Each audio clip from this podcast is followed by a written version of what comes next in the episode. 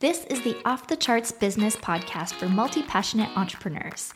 Here, you'll learn how to design a scalable business so you can spend more time outside, away from the screen, through actionable ideas, real world examples, and pep talks from your host that's me, Natalie Lussier, founder of AccessAlly.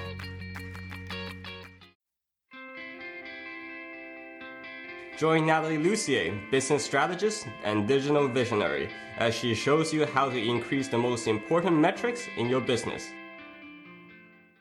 Today we're talking about entrepreneurial pricing. When you're first starting out online, it can be hard to come up with your pricing strategy. Should you go premium? Should you start out low? And should you put your prices on your website?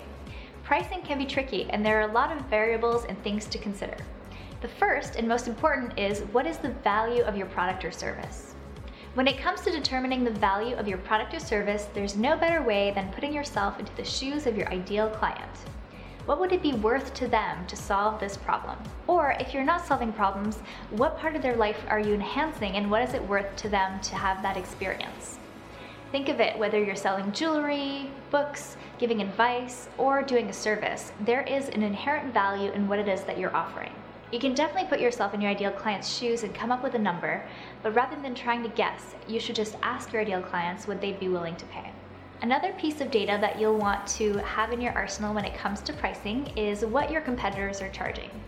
You can take a look around and see what other people are charging for similar products and services, but don't get caught up in the comparison trap. You should definitely know the pricing in your market, but you don't want to be dictated by it. There's always a way for you to create your own category. Another concept that I find useful is the idea of a resentment number. So, what would you have to charge so that you would feel no resentment and you would just love to deliver on this product or service?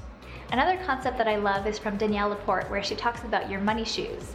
So, as you're growing and expanding, you might be raising your prices and increasing the size of your shoes. One thing to watch out for is to not start off with shoes that are so big they just fall right off your feet. One thing I see a lot for people who are new or inexperienced is they have a hard time choosing a reasonable rate. So maybe they'll undercut the market or they just won't feel good with what they're charging. So, what I recommend is to do a little bit of pro bono or free work to get that experience, feedback, and testimonial so that you feel confident with the prices that you choose.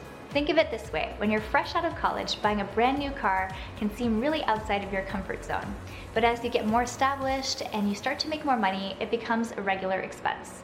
The same is true when you're starting your business. Your pricing can be really hard at the beginning, but as you get more experience and get more established, then you can really start to charge what you're worth.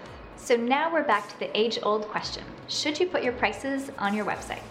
If you're selling something that people can buy right off the virtual shelf, then yes, obviously they need to know what it costs so they can buy it right away.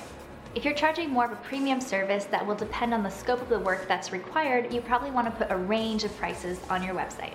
As your business grows, having prices on your website will act as a filter so you don't have people who aren't ready to invest contacting you yet. If you do decide not to put pricing on your website, one of the drawbacks is that people will probably assume that it's more expensive than it really is. So you want to make sure that you have a great process for talking to prospects and turning them into clients. So the bottom line is you probably want to put prices on your website unless you plan to increase your prices very quickly, in which case I would leave them off until you get to a comfortable price that you'll be sticking to for a long time. You've been listening to the Off the Charts podcast, and I'm your host, Natalie Lussier. And I'm so excited and honored that you listened. And if you enjoyed this episode, I would so appreciate if you would head over to the iTunes section and leave us a five star review or whatever star review. But obviously, five stars would be appreciated. Please share the podcast with your friends and head over to watchoffthecharts.com to sign up for email updates and weekly videos that we send out in email directly to your inbox. Catch you next time. Want to keep growing your business on your terms? Then sign up for my free newsletter, The Momentum Memo. You'll get quick, actionable tips to gain momentum in your business every Tuesday. Head over to natalielussier.com forward slash memo to join over 6,000 other entrepreneurs scaling on their terms. Whether you're just getting started or have been running your business for a while, the Momentum Memo has something for you.